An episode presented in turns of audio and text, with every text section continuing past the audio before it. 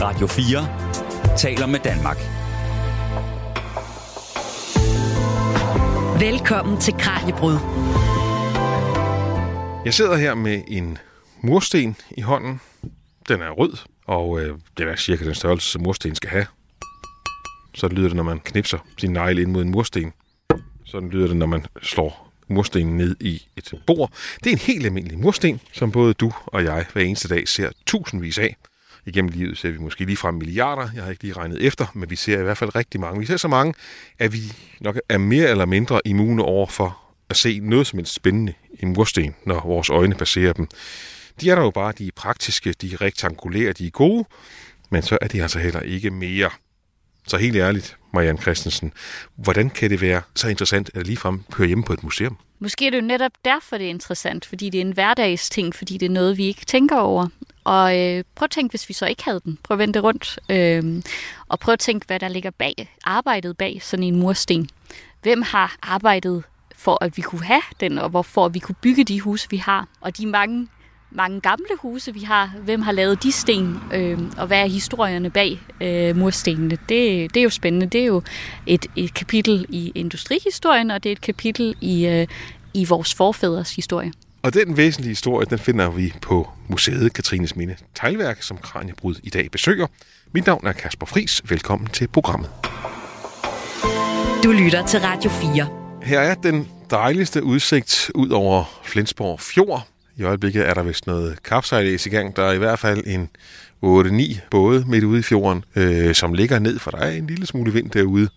Og øh, hvis jeg vender mig om fra fjorden og kigger ind i land i stedet for, ja, så er der gang i et stort byggeri, eller der har været gang i et stort byggeri, fordi byggeriet det står ligesom i dag. Der er en meget høj skorsten, hvad skal vi gætte på, 30 meter høj skorsten, og så er der også forskellige store bygninger, som vi skal kigge nærmere på i løbet af dagens kraniebrud. Vi er på Katrines Minde Teglværk. Det er altså her, at der i lige godt 200 år blev produceret et utal af mursten, tagsten og andre typer af teglprodukter. Hele ugen er vi på sommermuseumsbesøg i Kraniebrud, i dag altså syd for Broager ved Flensborg Fjord. Marianne Christensen er museumsinspektør ved Museum Sønderjylland, med blandt andet fokus på teglværkets historie, og hun er altså vores vært i dagens Kraniebrud. Det er et lidt specielt museumsbesøg, vi er på i dag, for almindelige gæster kan slet ikke komme indenfor i det her meget store teglværksbyggeri. I hvert fald ikke sådan, at man bare kan henvende sig i indgangen og købe en billet. Området er åbent, men indgangen er lukket for det der almindelige billetsalg. Og hvorfor egentlig det, Marianne Christensen? Altså, øh, det er jo simpelthen noget med at gøre øh, den økonomiske situation øh, sidste år øhm, og øh, har gjort, at vi har været nødt til at lukke nogle af de besøgssteder, der ligger under Museum Sønderjylland, som jo dækker hele Sønderjylland. Og, øh, og det har været øh, skæbnen for Katrines Minde, øh, og har været lukket hele 2023. Vi skal senere i udsendelsen tale om, hvordan man kan komme til at besøge Katrines Minde Tegleværk, for det kan man altså stadigvæk. Men først skal vi lige blive lidt klogere på det her fænomen, som teglværket repræsenterer, det her stykke danske industrihistorie. Og allerførst skal vi lige slå fast, hvad er tegl for noget? Jamen tegl, det er jo simpelthen bare brændt ler.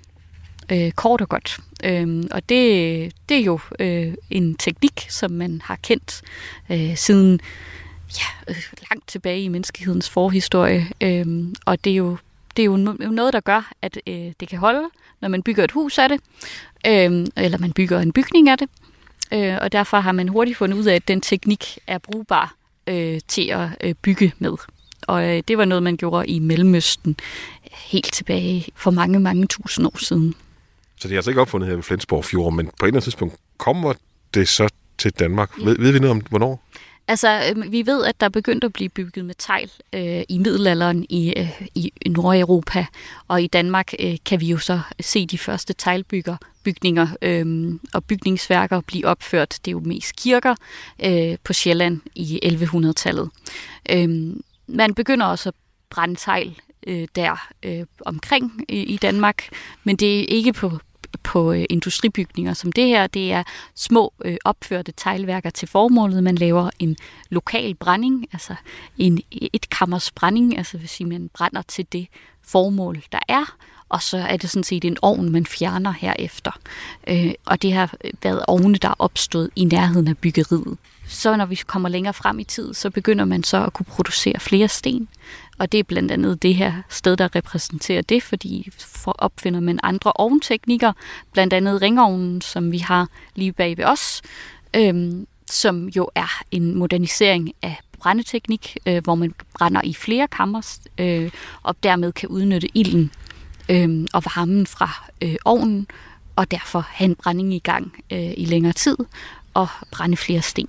Så fra at have små lokale mikroteglværker, så går det til, at der er stor industriproduktion, fordi teglstenen er simpelthen så god at bygge huse med, Ja. så de ting, man har bygget huse med tidligere, mm. de bliver altså mere eller mindre udkonkurreret alle sammen. Og man kan sige, jamen, og med tiden bygger man jo også mere, øhm, og man får mulighed for at bygge mere. Og øh, her ved Flensborg Fjord, der blev der faktisk bygget ret mange øh, teglværker efter Københavns brand i 1728.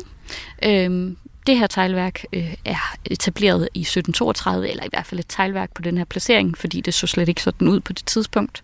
Øhm, og der ved vi, at man har afskibet, øh, altså transporteret sten væk med skib øh, herfra øh, til øh, Københavnsområdet for eksempel.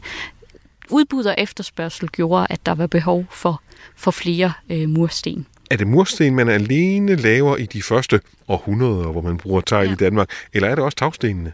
Jamen tagstenene, det, det hænger sådan set sammen. Altså te- teknikken er jo den samme, så det handler bare om formen, du bruger. Øhm, og, og det hele bliver jo øh, formet på det tidspunkt i begyndelsen med hænderne øh, i forme, øh, som man så har betjent med hænderne. Det bliver jo så efter, med tiden øh, gjort mere og mere øh, mekaniseret, og, øh, og med årene så kan vi se, at der er kommet maskiner til det meste. Og så bliver det sådan nogle store teglværker, ligesom det her, vi er ved Katrines Minde Teglværk ved øh, Flensborg Fjord. Du lytter til Kranjebrud på Radio 4. Katrines Minde Teglværk eksisterede i knap 200 år, i hvert fald som producerende teglværk. Det sluttede i 1968, men man kan altså stadig få lov til at gå rundt i det fine industriminde lige syd for Broager, tæt ved Flensborg Fjord. Kranjebrud er på museumsbesøg hele den her uge, og i dag er vores svært museumsinspektør og historiker Marianne Christensen fra Museum Sønderjylland. Og nu har Marianne gelejtet mig i retning af en græsmark. Græsmarken den ligger med en skov på den ene side, til højre side, i forhold til her, hvor vi står. Og på venstre side, ja, der er der en bakke, der er beklædt med en masse buske. Og oppe på toppen, ovenover bakken, der troner noget, som jeg tror må være direktørens bolig øh, her ved, øh, ved teglværket. Er det ikke rigtigt? Er det ikke direktørboligen, den fine bolig deroppe? Det er det helt bestemt. Det er øh, den gamle ejerbolig, øh, som øh, jo blev bygget øh, i forbindelse med, at man renoverede teglværket her i tilbage i 1890'erne. Øh, men det vi står i, det er en gammel lergrav. Øh, det er ikke til at se i dag, fordi som du siger, det er bevokset, og, og det er en græsmark. Øh, men dengang har det været der, hvor man gravede leren ud øh, og brugte det råstof, man havde i området her, øh, som man så kunne producere øh, teglstenene af. Så leren blev gravet op lige umiddelbart øh, foran øh, teglværket, og det var jo praktisk, øh, når nu man skulle øh, producere stenene. Men sådan nogle lergrave og grusgrave og så videre, de plejer at være ret dybe. Ja. Altså den her, den er jo så i, i, i niveau nogenlunde, nogenlunde med resten af fabrikken. Ja, men vi ligger jo ned ad bakke, skal du tænke på. Så, øh, så man har jo gravet ind af. Øh, og det, det, det kan man ane, når du ser faldet øh, op af skrænten her, at, at der har været gravet øh, indad i landskabet. Og hvordan sådan en lergrav ellers ser ud, det kan du faktisk høre i det Kranjebrugsprogram, vi sendte i mandags, for der var jeg på besøg i en lergrav ved øh, Gram, også her i det sønderjyske. Øh, et andet museumsbesøg. Den kan du finde øh, i Radio 4's app, øh, hvor du kan gå ind og hente det til download og podcast og høre lidt mere om lergrave og om de fossiler, man kan finde i lergrave. Det er så ikke det, det handler om her ved Katrines Minde Teglværk. Der handler det mere om, hvad man kan, kan udnytte leret til. Er det noget bestemt ler, ved du det? Det er både rødler og blåler, man kan grave her. Øh, det er sådan set forskellen i, øh, hvor i øh, jordlaget vi er. Eller i ler i laget vi er. Øhm, så det er øh, den røde ler, der ligger øverst i, øh, i, i lerlaget, og så den blå ler øh, nederst. Giver det så henholdsvis røde og blå mursten? Øh, nej, de bliver gule, dem der er blå, øh, det blå leret. Og de røde bliver sådan set røde, fordi at der er mere jern øh, i den, i den lerbeholdning der. Hvis man engang imellem kan høre ja, måske børnestemmer eller biler, der kører om bagved så er det fordi, at som nabo her til teglværket, der ligger der en skovbørnehave, og børnene de har rigtig hygget sig, og nu er de altså ved at blive hentet, nogle af dem i hvert fald. Men hvornår øh, blev der gravet ler her? Jamen, øh, lergraven er blevet brugt i, øh, i sådan set hele teglværkets levetid. Det er også derfor, at vi ser det fald i landskabet, vi har. Og så frem til øh, øh, 1940'erne ved vi, at man har gravet her. Øhm, og så har man simpelthen benyttet sig af andre øh, lergrave i området. Det er ikke været kun her, der har lagt lergrav. Fordi det særlige ved området her, ved Flensborg Fjord, er også, at vi har en rigtig god beholdning af ler fra den sidste istid, øh, som så gør, at man kan udnytte det her øh, råstof. Øh, og, og sådan set også placeringen ud til vandet, så man let kan komme af med, øh, med teglprodukterne. Så, øh, så det er også øh, historien bag øh, teglværkerne her. Fordi øh, Katrines Minde er jo ikke unik. Der lå rigtig mange teglværker i det her område. Øh. Men, men hvem finder ud af, at der er godt blå og rødler i det område her, og får ideen til at lave et teglværk. Hvem, hvem starter der, og hvornår gør det? Jamen altså, det, sådan man drev teglværker tilbage i 1700-tallet, var det jo i tilknytning til landbrugene. Øhm, så man kendte jo øh, råstofferne og jorden i området. Øhm, og så med tiden så udnyttede man jo så også eksperters viden om både ler, men så også så, i den grad så også, hvordan man brænder det godt, og hvordan man udnytter øh, ild, og hvordan man øh, laver en høj produktion øh, med så lidt øh, arbejde som muligt. Men hvordan starter Katrine Spindeteglværk? Det starter som, som sagt som et bundeteglværk, øh, altså i tilknyttet til et landbrug, øh, som så mange andre teglværker på det her tidspunkt. Øh, men det vi ser i dag, det er så konsekvensen af, at øh, den ejerfamilie, vi havde her i 1890'erne, ligger produktionen om til at blive moderne produktion. Og det er det anlæg, vi ser. Øh, så det er det mest moderne, man kan få omkring århundredeskiftet, altså skiftet til år 1900. Men det vil sige, at de første 150 år, så var det bare et lille bitte ja, et, lokal. Et lille bitte lokalt øh, teglværk, men jo så kunne producere øh, op mod en halv million sten, hvis man var heldig. Øh, så der er stor produktion i det. Selvom det var lille bitte dengang? Ja. Øh, og, og, og så bliver det kun større fra 1890'erne? Ja, ja. Så, øh, sådan et ringovnsteglværk producerer typisk omkring en million om året. En million sten øh, i en års produktion. Så det vil sige, at alle bygninger, som vi kan se fra Broager Land, som er lavet i de år der, at, at, at det er også lavet af de her altså mursten herfra og teglsten? Mm. Altså, vi kan faktisk se i rigtig mange dele af landet, at vi har sten, der er produceret her. Og der er jo også en sten, som er kendt for området, altså Flensborgstenen. Det, Flensborgstenen kan du for eksempel se op i Christiansfeldt, øh, hvor mange af de her i UNESCO-byens øh, huse er bygget med de her gamle øh, Flensborgsten. Og de er, de er produceret her i området især. Kan du kende forskel på, om det er en Katrines mindesten, eller om det er fra et af de andre tegneværker? Nej, det kan jeg ikke, medmindre de har sat deres produktionsstempel. Øh, fordi øh, så skal man ind og tage prøver på teglet, og det, det er jo ikke noget, vi sådan gør øh, som sådan. Øh, og det er heller ikke, fordi man har en enkelt teknik til den slags. Men, øh, men de, øh, i visse tilfælde har man sat sit produktionsstempel, så man enten har ejerens navn, eller øh, teglværkets navn. Det vil vi se inde i vores udstilling. Øh, og, øh, og, der kan man, det kan man også finde, altså navne på sten, og det er for ligesom at sige, det er en produceret sten ved det og det teglværk. Så der kan jeg sige, den er fra Katrines Minde, eller hvor det måtte være øh, i, i landet. Så sådan kan du kende dem fra hinanden, men den klassiske sten uden noget som helst, den er svær at kende fra hinanden. Men er der forskel i kvaliteten på for eksempel Katrines Minde-sten, på grund af deres særlig gode ler, mm. i forhold til andre teglværker? Ved du det? Øh, hvis du kommer helt tilbage i tiden, så vil du kunne se, at øh, hvis du kigger på middelalderbygninger, så kan man måske se øh, nogle små variationer i leret, hvor du ser nogle gule pletter i den røde sten eller andet. Det er fordi, man har jo gravet ud og fundet forskellige ler, og så, der har man ikke sådan kunne skælne jordlagene øh, fra hinanden. Og så har man de her blandingsprodukter sådan set. Så rene sten øh, tilbage i tiden, det har jo været et blåstempling. Altså jo mere rød den var, og jo mindre af de her spættede øh, mærker, den havde, det har jo været fint. Men når du kommer frem til moderne produktionstid, hvor man jo bedre kan grave ud, og hvor man bedre kan skelne imellem lagene, og hvor det heller ikke er håndkraft, det hele foregår med, øhm, så, så er det jo svært at kende dem fra hinanden. Så bliver de jo bare spyttet ud øh, i, øh, i mange tusind eksemplarer og ligner hinanden. Når de så havde gravet ler her i lergraven ved Katrines Minde Teglværk, hvad skulle der så ske inde på fabrikken? Altså, øh, hvis vi skal følge stenen, hvor skal vi så gå hen af? Altså, som sagt øh, vil man i, i årene omkring år 1900 se, at en tipvogn kunne køre denne vej, øh, læsset med ler. Øh, det kunne øh, være med en hest trukket foran. Og så havde øh, vejen ført dem ind igennem porten, som du kan se lige foran dig, og hen til vores ælderi og vores, øh, vores formeri øh, på det her sted. Og det vil være sådan i tiden omkring år 1900. Så lad os gå ind og få æltet og formet nogle mursten.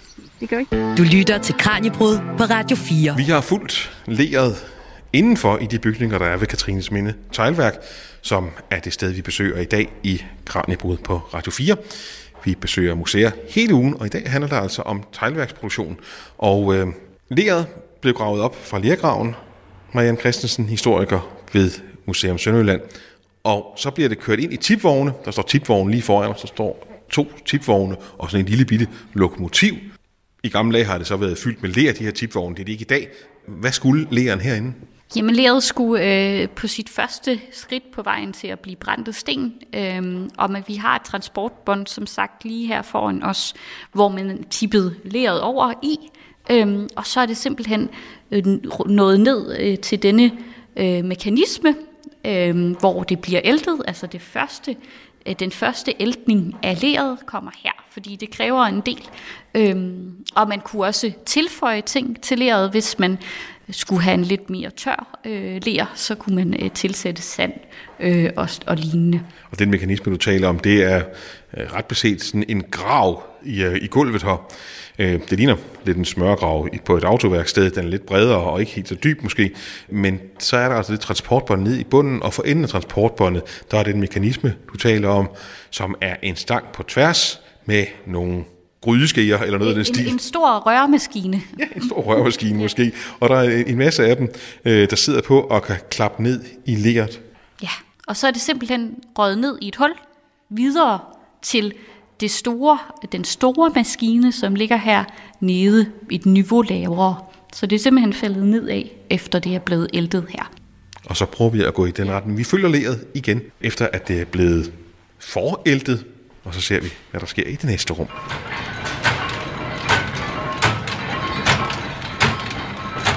Marianne Christensen, vi har gang i maskineriet her på Katrines Minde Teglværk. Det er måske en lidt voldsom støj. Kan du, kan du lige slukke lidt for det igen, måske?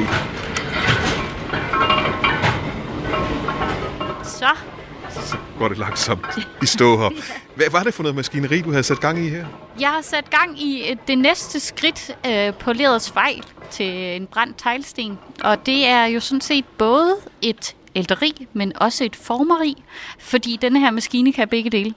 Øh, vi er gået videre af transportbåndet, så at sige, fordi øh, leret, som blev æltet ude i vores forældermaskine, bliver jo æltet videre øh, i en proces hernede, øh, falder ned og går så videre af transportbånd her. Øh, som du vil se, så kommer det noget op i højden, hvor efter det... Ja, en 4 meters penge bliver ja. kørt op af transportbåndet hvor efter det så øh, kommer igennem nogle trumler, øh, for igen og så øh, blive æltet igen, og passerer ud igennem øh, en form her på den anden side, og så kunne man måske fornemme, at den siger sådan nogle hak. Øh, til sidst, det er en afskærer i bunden, som skærer øh, produktet af i den øh, størrelse, man vil have det. Altså, når det er en mursten, så hakker den af, øh, sådan at det passer med, at man producerer tre af gang. Ja, de trumler, du taler om, det ligner næsten sådan en, en gammeldags vaskerulle. Nemlig. Øhm, og det er jo simpelthen bare for at gøre leret så øh, rent som muligt. Altså hvis der var nogle urenheder i, øh, at det så ville blive presset væk.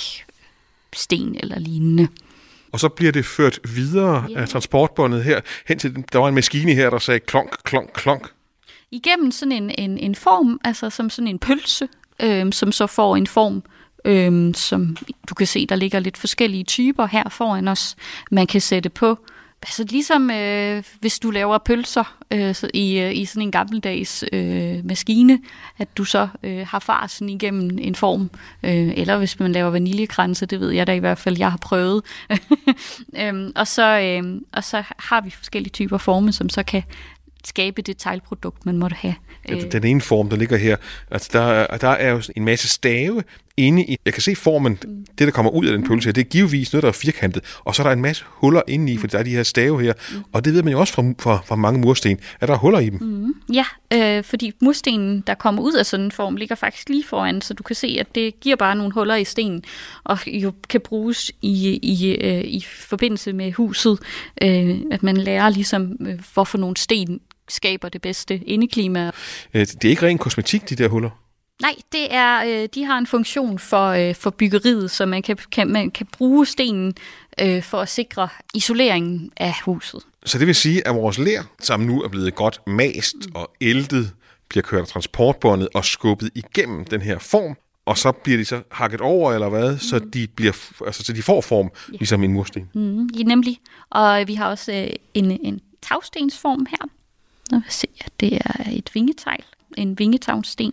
Og så har vi også drænrørsformen længere over. Så der kommer lige tre, tre pølser drænrør ud af, af den. Ja, det er jo simpelthen altså sådan nogle plader, som man kan, så kan sætte på maskinen, og så bliver det så trykket igennem, formentlig med relativt øh, voldsom kraft, og så er henholdsvis teglstenen og drænrøret og murstenen, så er det ligesom den profil, de ligesom skal have, som er det eneste sted, at leret kan komme ud igennem de her metalplader. Og så bliver de hakket over, og så kan jeg så se, så har I i jeres udstilling her sat en trillebør, for der kommer de over på. Det er en trillebør, øh, og, og der vil du flytte stenene over på af tre af gangen, ligesom de er blevet skåret ud, så det passer sådan set med, at man får dem over på øh, trillebøren herefter, fordi nu skal de videre på deres vej øh, til at blive øh, en øh, mursten. Nu er det jo så maskineri, vi kiggede på her, og i en 200-årig teglværkshistorie, så er der nok også forskel. Altså, øh, mursmaskinen har jo ikke været der i alle de 200 år, den var der så kun de sidste 70 år cirka. Hvor mange mennesker har der arbejdet her i de forskellige perioder? Jamen altså, det der jo er smart ved sådan en øh, mekanisme her, det er jo, at vi skal have færre folk på. Så skal vi betale mindre løn, og, øh, og det er jo praktisk øh, for, øh, for ejerne, og det er jo også praktisk for produktionen, så bliver den mindre omkostningsfuld. Men når man går tilbage i tiden, så har der jo skulle været flere mennesker til at producere en sten, fordi det maskinen kan, det er foregået med håndkraft. Øh, Ælderiet er foregået helt tilbage i tiden med dyr, altså dyr øh, både øh, heste især, som så har trukket øh, en ældemølle, som jo så har stået for æltningen af leret. Og så er det jo så efter det kommet over i menneskehænder. For det er menneskerne, der har lavet øh, form, formningen af stenen på det tidspunkt. Her er det jo så en maskine, der gør det, øh, men dengang, øh, når vi når længere tilbage i tiden, har det været øh, mennesker, der har stået og formet i forskellige typer forme. Så, øh, så hele den proces forsvinder jo, når vi har maskinen her. Øh, så i den forbindelse skulle der jo flere arbejder til. Her på stedet øh, har man på det tidspunkt, hvor vi havde maskineriet, haft øh, et antal ansatte på en 10-12 stykker. Øh, men, men når man har gået, gået længere tilbage i tiden, så skulle man, har man skulle have mere løsarbejde tilknyttet øh, sådan et teglværk som det her. Så man havde nogen, som var eksperter i at forme sten, og nogen, som var eksperter i at brænde sten, øh, som ligesom kom og var sæsonarbejder på teglværkerne. Så der var en hel del mennesker, altså i den før mekaniske ja, tid. Ja, nemlig. Øh, så hele det her teglværk har været et lille samfund i sig selv, fordi i sæsonen har der, man skulle arbejde næsten i døgndrift for at kunne nå de ting, man skulle nå. Øh, for man havde jo et vist antal sten klar til at brænde, og de her sten skulle man jo kunne producere, øh, kunne forme af det ler, man jo så havde gravet ud. Og det var fortrinsvist i sommerhalvåret, øh, det arbejde foregik. Det var derfor, det klassisk var sæsonarbejde. Øhm, Har de boet på stedet her? Ja, det har man jo været nødt til. Øhm, og, øh, og helt tilbage, så har det primært været vandrearbejdere, som ligesom kom hertil øhm, og boede i midlertidige boliger i den periode, hvor øh, teglværket var i gang. Øhm, ikke så gode boliger, men med tiden så så man også, at flere og flere slog sig ned. Også hele familier øh, flyttede med, og så kunne man jo så også udnytte den arbejdskraft, der var i hele familien, sådan så kvinderne og børnene også var en del af arbejdsstaben sådan set. Øh, børnene i mindre grad end kvinderne, men kvinderne havde deres faste opgaver på teglværket, så det var både mænd og kvinder, øh, som var ansat ved sådan et sted som det her. Og de ville jo så bo øh, i øh, arbejderboliger, arbejde, familieboliger, øh, som vi jo faktisk også har eksempler af her på stedet. Øh, det vil der både være i tilknytning til et teglværk, men der vil også være nogle mindre øh, lejligheder til dem, som var vandrearbejdere. Men når vi kommer længere tilbage i tid, øh, hvor forholdene ikke har været så gode, så har vi også eksempler på, at man har boet tæt op ad ovnen, hvilket ikke har, altid har været øh, det mest øh, rare sted at bo. Nej, ikke hvis det er om sommeren. Altså om Nej. vinteren kunne det nok godt have gået. Jo, men... Ja, men man kan sige, at det har heller ikke været så rart at, at bo i, øh, i et miljø omkring ovnen. Øh, men om vinteren, ja, så har man kunnet udnytte varmen. Du lytter til Radio 4. Vi er gået udenfor i sommervarmen på Katrines Minde Teglværk, syd for Broager i det sønderjyske. Jeg er sammen med museumsinspektør Marianne Christensen fra Museum Sønderjylland. Og øh, du fortalte lige før, at det var sæsonproduktion at lave mursten og tagsten. Hvorfor egentlig det, og kan man ikke lave sådan nogle året rundt? Altså, vi har jo flere ting, som spiller ind her.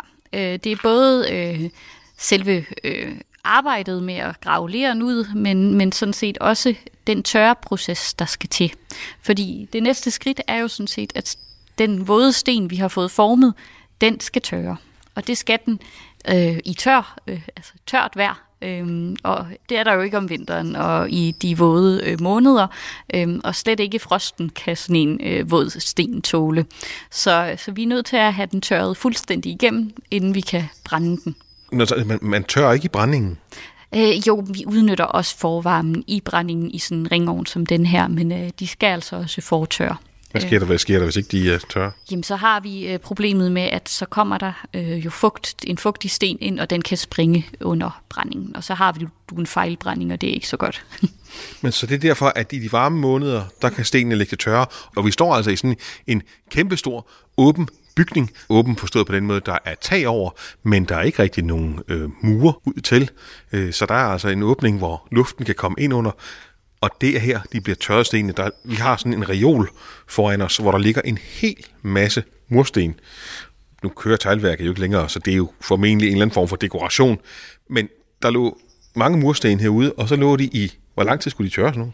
Jamen altså, det er alt afhængigt af vejret. Øh, så øh, helst et par dage, øh, så kunne man, øh, kunne man komme hurtigt i gang med, med den videre proces. Øh, men når vi er helt tilbage i tiden, øh, så øh, har man lagt sten på den bare jord til at starte med, så de fortørrede der, og så siden blev stablet.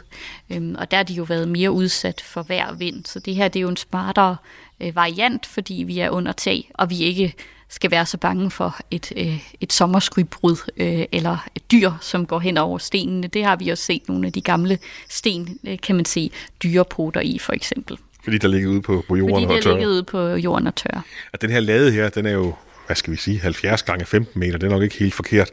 Og bare på den reol, der står foran os her, der er der 1500 mursten, vi har gætte på, og der kan være rigtig, rigtig, rigtig mange reoler inde i den her tørrelade her. Så det er jo helt uhyrlige mængder øh, sten, de har kunne lave. Ja, altså de har kunne, øh, kunne lave en produktion på en million øh, sten på sådan et teglværk som det her. Det har faktisk været mængden af tørrede sten, øh, som afgjorde det men det har typisk været de her en million sten, man har øh, solgt øh, på sådan et teglværk som det her. Så, så kom efteråret, og så kunne de ikke rigtig tørre så meget længere, øh, og så altså, må de stoppe. Produktionen stoppede typisk øh, omkring øh, november. Øh, nogle år har vi eksempler på, at man har haft så mange sten, hvis det har været en god, varm, tør sommer, øh, at man så har kunne brænde helt frem til nytår, fordi så havde man så mange sten, øh, som man kunne brænde med. Altså helt tør sten, som var klar til brændingen. Altså, var de så kede af det eller glade? Når sæsonen var overstået. Altså, direktøren var jo nok ikke enormt fornøjet, for der ikke rigtig var så mange flere at sælge af. Men det kan godt være, at arbejderne alligevel var en lille smule udkørt efter sådan en halvt års tid, hvor de har slæbt på tusindvis og tusindvis og tusindvis af sten. Jamen, så var de jo uden arbejde, så det er jo ikke godt. Øh, og, og så nogle sæsonarbejdere har jo haft et deres sæsonarbejde, og så skulle de jo ud og finde noget nyt, eller på understøttelse, når vi fik det. Øhm, og det, det så øh, været det problem ved at være sæsonarbejder også på det her tidspunkt. Der har været nogle få familier, som har været en del, en fast del af arbejdsstaben, øh, som boede fast nede i arbejderboligerne. Øh, de har kunne gå og hjælpe med vedligehold og været fast på teglværket, også i vinterhalvåret, men det har været øh, en mindre del af den faste øh, stab. Øh, så de sæsonarbejdere har jo skulle ud og, og prøve at finde arbejde, og mange ved vi har, øh, har haft småt små bierhverv, øh, som fiskeriet for eksempel her ved Flensborg Fjord har vi eksempler på, at der er nogen, der har fisket i vinterhalvåret som, øh, som et forsøg på at klare sig øh, i de måneder, hvor man ikke havde fast arbejde. Men de holdt ikke sådan en, en høstfest, ligesom på landet, når, når koren var bjerget.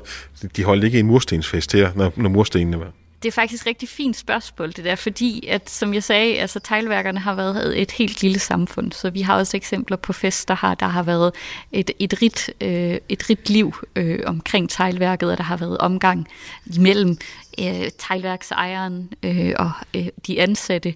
Øh, selvfølgelig har der været en distance, men, men man kan faktisk sammenligne det lidt med forholdet i sådan et landbrug, en landbrugsstab, hvor man jo også har haft omgang med Karlen og pigen på gården, øh, og, og man har haft... Øh, en social relation til hinanden. Øhm, og det, jeg ved, at, at der er fortællinger om fester øh, ved, ved teglværkerne, og øh, og det er jo sådan set også noget, vi ser i andre industrier. For eksempel også i, øh, ved, ved skibsværfterne, hvor man jo fejrer, at man søsætter et skib. Øhm, så så man, man har jo eksempler på, at, at man har øh, nogle goder for arbejderne. Det bliver man også mere og mere opmærksom på op igennem tiden. Men det må have været frygtelig hårdt arbejde, det her. Vi har jo inde set de maskineri her. Det er nok også været lidt småfarligt en gang imellem. Ved vi noget mere om deres hverdag og deres liv her? Mm. Ja, fordi hvis vi sammensøger forskellige anekdoter fra folk her omkring stedet, så kan vi, så kan vi virkelig øh, fortælle historien om, om hvad det var, har været for nogle arbejdspladser, det her. Både fra dem, der måtte huske at vokse op her, altså de børn, øh, man havde et projekt her i 80'erne, hvor man også øh, optog erindringer fra, øh, fra de børn, som, som husker deres barndom ved teglværkerne. Så vi har forskellige fortællinger øh, om, øh, om arbejdere, og de fortæller jo om et hårdt arbejde, men så, så sandelig også et arbejde, som, som jo var øh, jamen, noget, man gik op i, og noget, der, der havde øh, positive sider. Så det hårde arbejde har jo, har jo været der, men, men der har også været nogle gode, goder, fordi Øh, som du så nede ved kysten har vi vores arbejderboliger her. Det er nogle fine forhold. Øh, de havde en lille have tilknyttet øh, og havde øh, en, en lejlighed med stue og køkken, og det var jo faktisk rigtig fint, øh, og et soveværelse til, øh, og, og det har været, været godt for en arbejder, så, så det har været gode forhold. Øh, i forhold til en, en, en, en standardfabrik på det her tidspunkt. Øhm, og så har det jo også været nogen, hvis vi går ind endnu længere tilbage, de her vandrearbejdere, de har jo været specialister for deres område, så man har jo også sat pris på visse typer. Øh, vi har flere forskellige, der er vandret fra dele af Tyskland hertil, som jo også var en del af Tyskland på det tidspunkt, men det er en længere øh, historie, øh, som er vandret hertil med deres specialviden og givet den videre til de lokale. Så øh, forskellige arbejdsgrupper har der været her. Nogle, hvor man har, der er et hierarki, ikke? Altså nogle, hvis øh, opgaver har været mere, altså har krævet mere erfaring end andre. Og ovenover det hele har der så tronet en direktør, ja. som havde en bolig op på toppen af bakken ovenover over lærgraven. Men du nævnte tidligere, at de har nok alligevel haft lidt med hinanden at gøre ja. øh, herude. Direktørerne, var, var deres opgave alene at sidde og lave papirarbejde, eller hvordan? Nej, altså igen, man kan sammenligne det lidt øh, med, med et, et, et landbrug i datiden, og det er jo også det, der har udsprunget af de her familier, som blev teglværksfamilier, altså ejerfamilierne. De, er jo også, øh, øh, de har jo også øh, haft oprindelse i øh, landbrugsfamilier.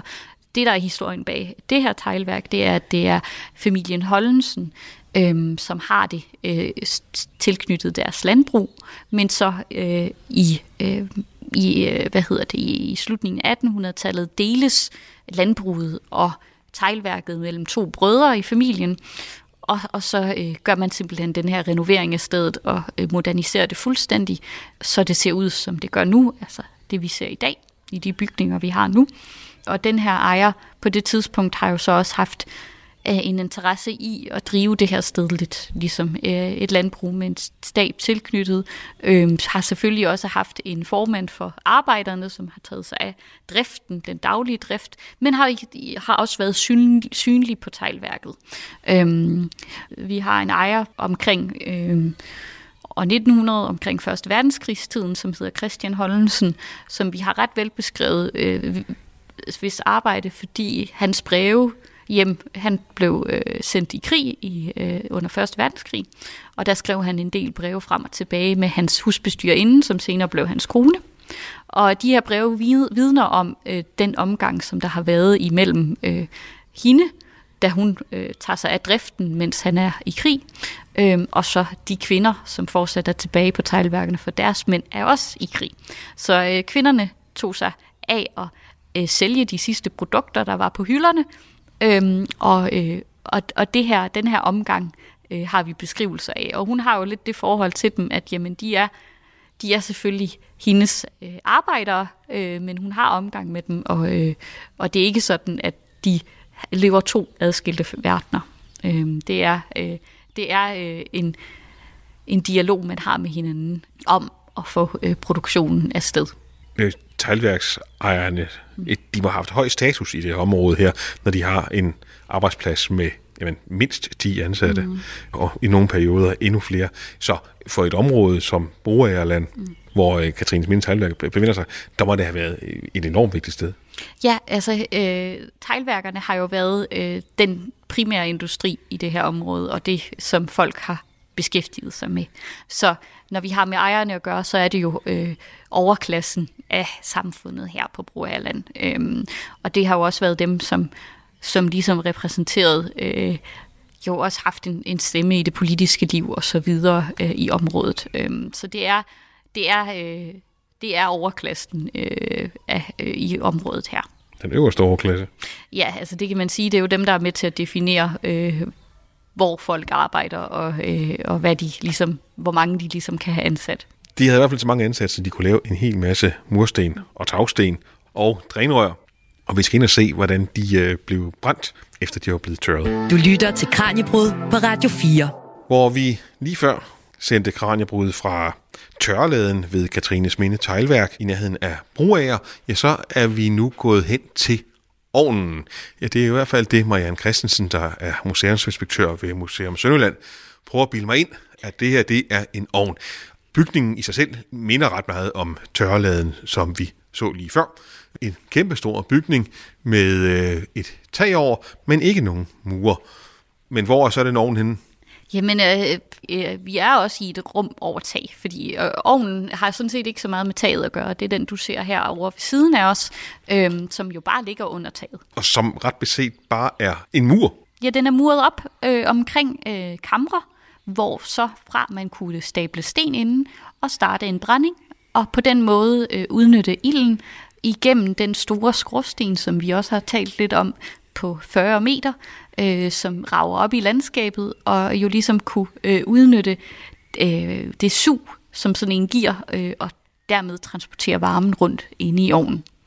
Om ovnen, som Marianne siger, der har været her, det er altså sådan en, en mur, nærmest en vold, vil jeg sige, der er muret op. Den er måske 30 meter lang, og så er den måske 10-15 meter bred. Altså, det ligner jo egentlig noget, som kunne forsvare et gammelt slot, eller noget af den stil her, eller det ser i hvert fald sådan en lille smule ufremkommeligt ud, men det er selvfølgelig, fordi man gerne vil have holdt varmen inde i ovnen her. Langs med øh, muren, så er der nogle små døre eller skydehuller eller noget af den stil, og det er så herinde, at øh, stenen er blevet brændt. Jamen det du skal forestille dig, det er sådan set, at det er en, sådan en aflang cirkel, ligesom sådan en bane, altså sådan en... Øh, en cykelbane eller sådan noget i den retning. Øh, det hedder en ringovn, fordi at vi har en, en, ring, øh, en ringform, som øh, hjælper ilden til at blive transporteret rundt. Så det er bygget op omkring det. Lad os prøve lige at... Jeg, jeg skal dukke hovedet i hvert fald her. Øh, fordi der er måske en meter og 60 ind i ovnen, hvor vi er inde i et, et rum. Og der er jo altså ikke, der er ikke nogen ild her i det rum her.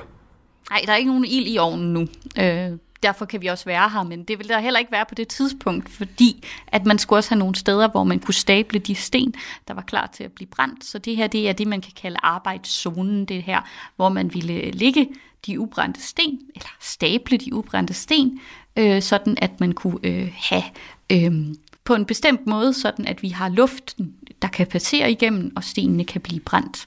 Og I har også stillet op som til, at man kan se, hvordan det har set ud men stenen er blevet sat op, og så har de tændt for ovnen. Jeg håber ikke, at de har jo. haft tændt, mens arbejderne satte dem ind. Nej, men man har kunnet arbejde forskellige steder i ovnen. Så hvis vi havde brændingen i den ene side af ovnen, så har man kunne arbejde i den anden side af ovnen. Fordi det her det er, kan spejles i den anden side, som er på den på den anden side af ovnen. Så altså, når vi kommer over på den anden side, så skal du bare forestille dig det samme øh, med kamre over på den anden side.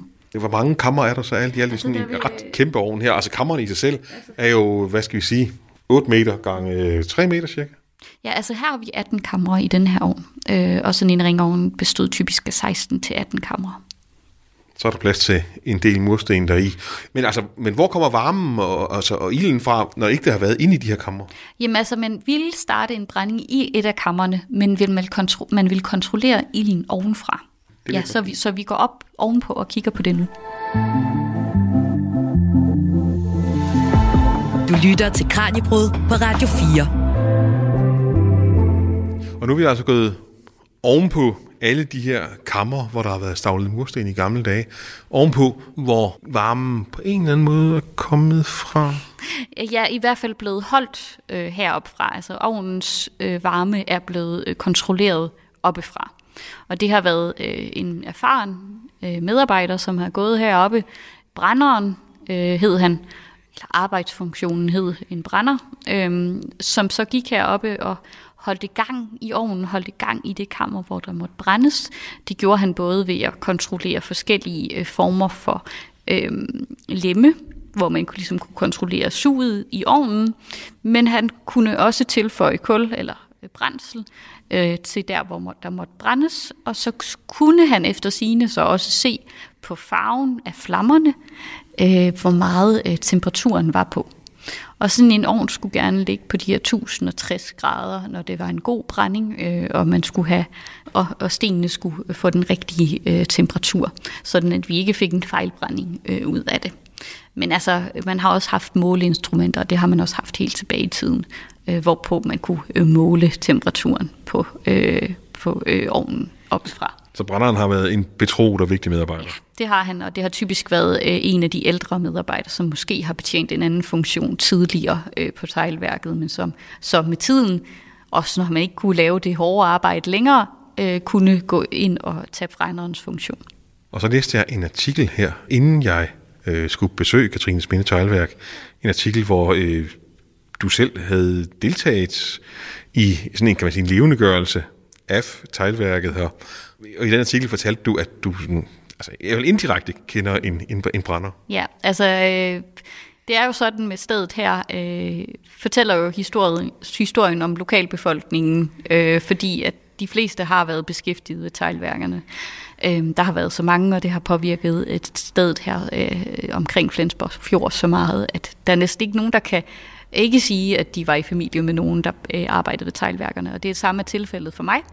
Øh, min, øh, min familie var en del af teglværket nede ved Egernsund. Det er så min oldefar, som var brænder. Øh, ham har jeg aldrig kendt, øh, men fået fortalt om ham, og ved, at han øh, betjente den funktion. Min øh, mormor er vokset op ved et teglværk i Egernsund, og har øh, ikke selv arbejdet der, men jo haft sin opvækst øh, ved øh, et af de teglværker, der lå der. Men hvis man spørger øh, folk her i området, så vil man også møde nogen i dag, som siger, jamen jeg har haft et sæsonjob på et teglværk, øh, fordi at det har været øh, store arbejdspladser øh, tilbage i tiden. Hvor mange teglværker har der været? Altså Katrines Minde har været her, men har, har der været mange flere? Eller hvad? Altså et rigtig godt eksempel på, at vi har en lille kyststrækning her på øh, omkring 2-3 kilometer, her har der bare ligget otte teglværker side om side i tiden omkring år 1900. Altså ved siden af Katrines Minde? Ja. Altså der ligget der syv andre? Øh, syv andre teglværker her, bare på den her kyst. Så det, det giver et godt billede af, hvor tæt de har ligget. I den tid, man har haft flest på det tidspunkt, hvor der har været flest her i tiden omkring år 1900, det har, der har der ligget de 70-80 stykker øh, samtidig ved, ved kysten her. Altså omkring Flensborg Fjord? Ja.